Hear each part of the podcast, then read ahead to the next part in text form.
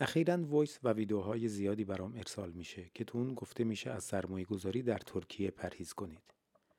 خود من در کل موافق این هستم که سرمایه گذاری در خود کشور صورت بگیره. اما چرا کسی به سرمایه گذاری در ایران رغبتی نشون نمیده؟ من منصور بیطرف تو این پادکست می‌خوام به این سوال پاسخ بدم.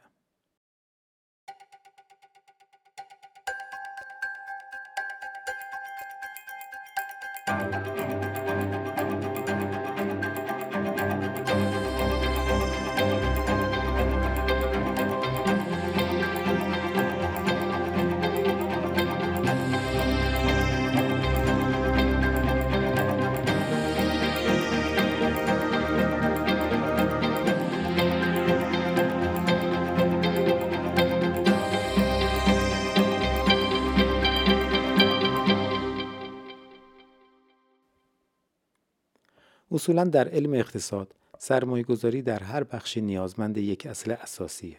اون هم بازدهی سود. قاعده اگه بازدهی سود نسبت به نرخ تورم کم باشه نباید انتظار سرمایه گذاری در اون بخش رو داشت و سرمایه گذاری در اون بخش صورت نمی‌گیره. حالا اگه این بود رو بزرگتر کنیم و به یک کشور تسری بدیم یک پایه دیگه هم به اون اضافه میشه و اون امنیته. که اتفاقا پایه اصلی سرمایه گذاری در هر کشور محسوب میشه. چه امنیت اقتصادی و چه امنیت سیاسی.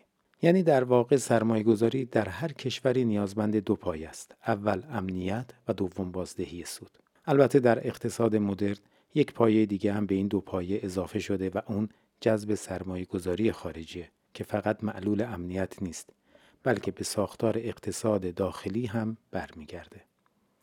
نمونه این امر ژاپن که الان براتون شرح میدم. سایت فارین افرز که از سایت های معتبر جهانیه و مجله فارین افرز هم از زیر مجموعه اونه که ماهانه منتشر میشه چند هفته پیش گزارشی رو با عنوان چرا کسی در ژاپن سرمایه گذاری نمی کند منتشر کرد. فهوای این گزارش اون بود که ساختار اقتصاد داخلی ژاپن به گونه که اجازه سرمایه گذاری مستقیم خارجی رو به کسی نمیده و به همین خاطر میزان جذب این نوع سرمایه گذاری در اون کشور به شدت پایین اومده و به حدود 14 درصد تولید ناخالص داخلی رسیده و از این لحاظ رتبه 194 رو در میون کشورها به دست آورده. هرچند که دولت‌های مختلف در ژاپن سعی کردند که این پوسته سخت سرمایه گذاران ژاپنی رو بشکنن اما سرمایه گذاران ژاپنی تن به این موضوع ندادند و فقط اون شرکت هایی رو که از لحاظ سوددهی بسیار پایین بودن رو در معرض فروش سرمایه گذاران خارجی قرار دادن که البته استقبالی هم نشده. اکنون اقتصاد ژاپن با یک موزل اساسی مواجه و اون هم اینه که سرمایه گذاران ژاپنی یا بهتر بگیم مدیران ژاپنی به سن پیری رسیدن و شرکت های بزرگ ژاپنی که تقریبا بیش از 20 درصد اشتغال ژاپن رو در اختیار دارند با یک آینده بسیار مبهمی مواجه شدند. اما برگردیم به اقتصاد کشور خودمون ایران. قبل از اینکه به موضوع سرمایه گذاری تو ایران بپردازم بهتر یک دورنمایی از اقتصاد کشورمون داشته باشیم. به عبارت دیگه یک فکت شیتی از این اقتصاد بدم. بر اساس آخرین آمارها نقدینگی در ایران به حدود 4000 هزار میلیارد تومان رسیده. یعنی تقریبا یک برابر بودجه کل کشور. بودجه کل کشور در سال 1400 معادل 2800 هزار میلیارد تومان بوده. نرخ تورم در آذر ماه به 44 درصد رسیده و رشد تولید ناخالص داخلی هم در نیمه اول امسال حدود 3.3 درصد بوده. نرخ رشد تشکیل سرمایه ثابت ناخالص حدود 2.5 درصده که نشون میده اوضاع سرمایه گذاری در ایران بسیار نابسامانه. این رو می‌تونیم با آمار خروج سرمایه که یکی از مدیران اسبق ارزی بانک مرکزی اعلام کرد مقایسه کنیم که گفته بود خروج سرمایه از ایران حدود 15 میلیارد دلار در ساله. آمارها همچنین نشون میده که سهم ایران از تجارت جهانی به کمتر از یک درصد رسیده.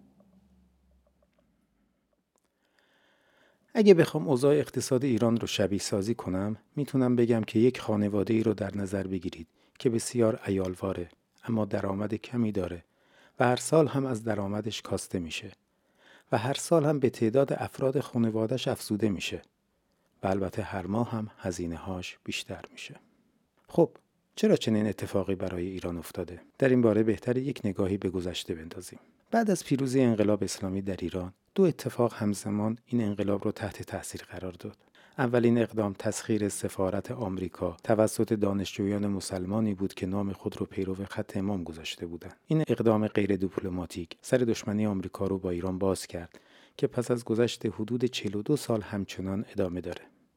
آمریکا به عنوان یک ابرقدرت که پس از فروپاشی شوروی در سال 1991 تقریبا تنها ابرقدرت جهان شد ایران را تحت تحریم قرار داد که شاید مهمترین اون تحریم دلاریه که اثرات خودش رو بر اقتصاد ایران همچنان پررنگ و سرمایه گذاری در ایران رو گرون قیمت کرده و به طب بازدهی سرمایه را هم تحت تاثیر خود قرار داده.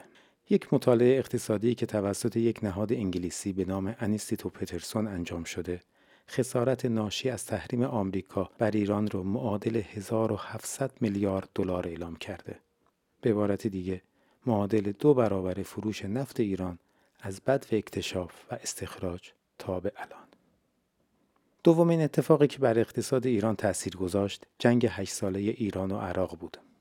جنگی که از شهریور ماه سال 1359 آغاز شد و تا مرداد سال 1367 ادامه یافت. بر اساس برآوردهای سازمان برنامه بودجه میزان خسارت جنگ به طور مستقیم معادل 100 میلیارد دلار غیر مستقیم یعنی خسارت های مستقیم به اضافه فرصت های اقتصادی که تو اون مدت از دست رفت معادل هزار میلیارد دلار به قیمت سال 1368 بوده.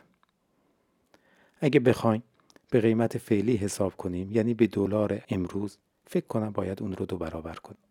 این دو اتفاق تاثیر نامطلوبی بر اقتصاد ایران گذاشت و هزینه های اون رو هم افزایش داد. اما مهمترین اتفاق همون تحریم آمریکا بوده که همچنان ادامه داره. اگه بخوام به زبان اقتصاد صحبت کنم، ایران از لحاظ سرمایه گذاری از دو منظر پر ریسکه. منظر اولش همون امنیت اقتصادیه که شرایط اون در ایران به خاطر تحریم آمریکا و بروکراسی داخلی که می‌تونه شامل برخوردهای جناهای سیاسی باشه تا بخشنامه های فوری فراهم نیست و منظر دومش عدم جذب سرمایه گذاری خارجیه که تحت تأثیر همون امنیت اقتصادی قرار داره. یعنی هیچ سرمایه گذار خارجی حاضر به سرمایه گذاری در ایران نیست چون حتی تصور کوتاه مدتی از آینده سرمایه خودش نداره. همین اتفاق در مورد سرمایه گذاری های داخلی هم رخ میده. آمارهای بانک مرکزی در مورد نسبت صدور پروانه های بهره برداری از واحدهای صنعتی به صدور جواز تأسیس واحدهای صنعتی نشون میده که این نسبت بین 15 تا حد اکثر 20 درصده. یعنی حد اکثر 20 درصد درخواست صدور پروانه تأسیس به بهره برداری می‌رسه. هرچند که از تعداد بهره برداری ها هم اطلاعی در دست نداریم. همچنین میزان سرمایه گذاری مورد نیاز برای تأسیس یا بهره برداری از واحدهای تولیدی هم هر سال افزایش شدیدی پیدا می‌کنه.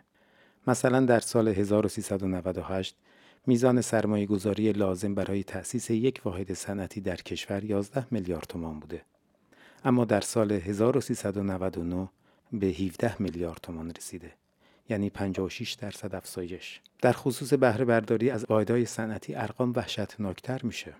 در سال 1398 برای بهره برداری از یک واحد صنعتی 8.5 میلیارد تومان سرمایه لازم بوده اما در سال 99 این رقم به 26 میلیارد تومان رسیده یعنی 200 درصد افزایش. خب این افزایش در کجای دنیا توجیه پذیره که در ایران باشه؟ شما حساب بکنید واحد تولیدی به بهره برداری می‌رسه. نهادها و سازمانهای گوناگون هم به شیوه های مختلف از بیمه گرفته تا قیمت گذاری در امر تولید و قیمت دخالت می‌کنند. و از طرف دیگه هم بانکی که تسهیلات داده موعد سررسید بازپرداختش می‌رسه. اما سرمایه گذار واحد تولیدی این توان رو نداره که باز پرداخت کنه و در نتیجه اون واحد تولیدی به سمت تعطیلی و ورشکستگی پیش میره و بانک هم اون رو تملک می‌کنه. اگه نگاهی بندازیم به تعداد واحدهای تعطیل شده تولیدی ماجرا کمی شفافتر میشه. در اردیبهشت ماه امسال رئیس سازمان بازرسی کل کشور خبر داد که از 55 هزار واحد تولیدی موجود در سراسر کشور حدود 34352 واحد تولیدی فعال 5172 واحد نیمه فعال و حدود 15 هزار واحد تعطیله. می‌تونیم بگیم که بیش از 20 هزار واحد تولیدی یعنی حدود 40 درصد واحدهای تولیدی کشور تعطیل و غیر فعالن. این بخشی از واقعیت سرمایه گذاری در کشور رو بیان می‌کنه.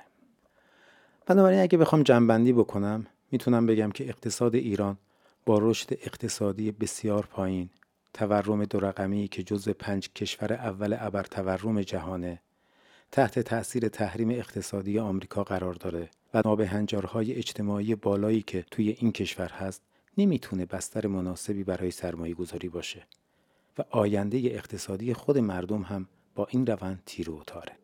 ممنون از اینکه به این پادکست گوش دادین.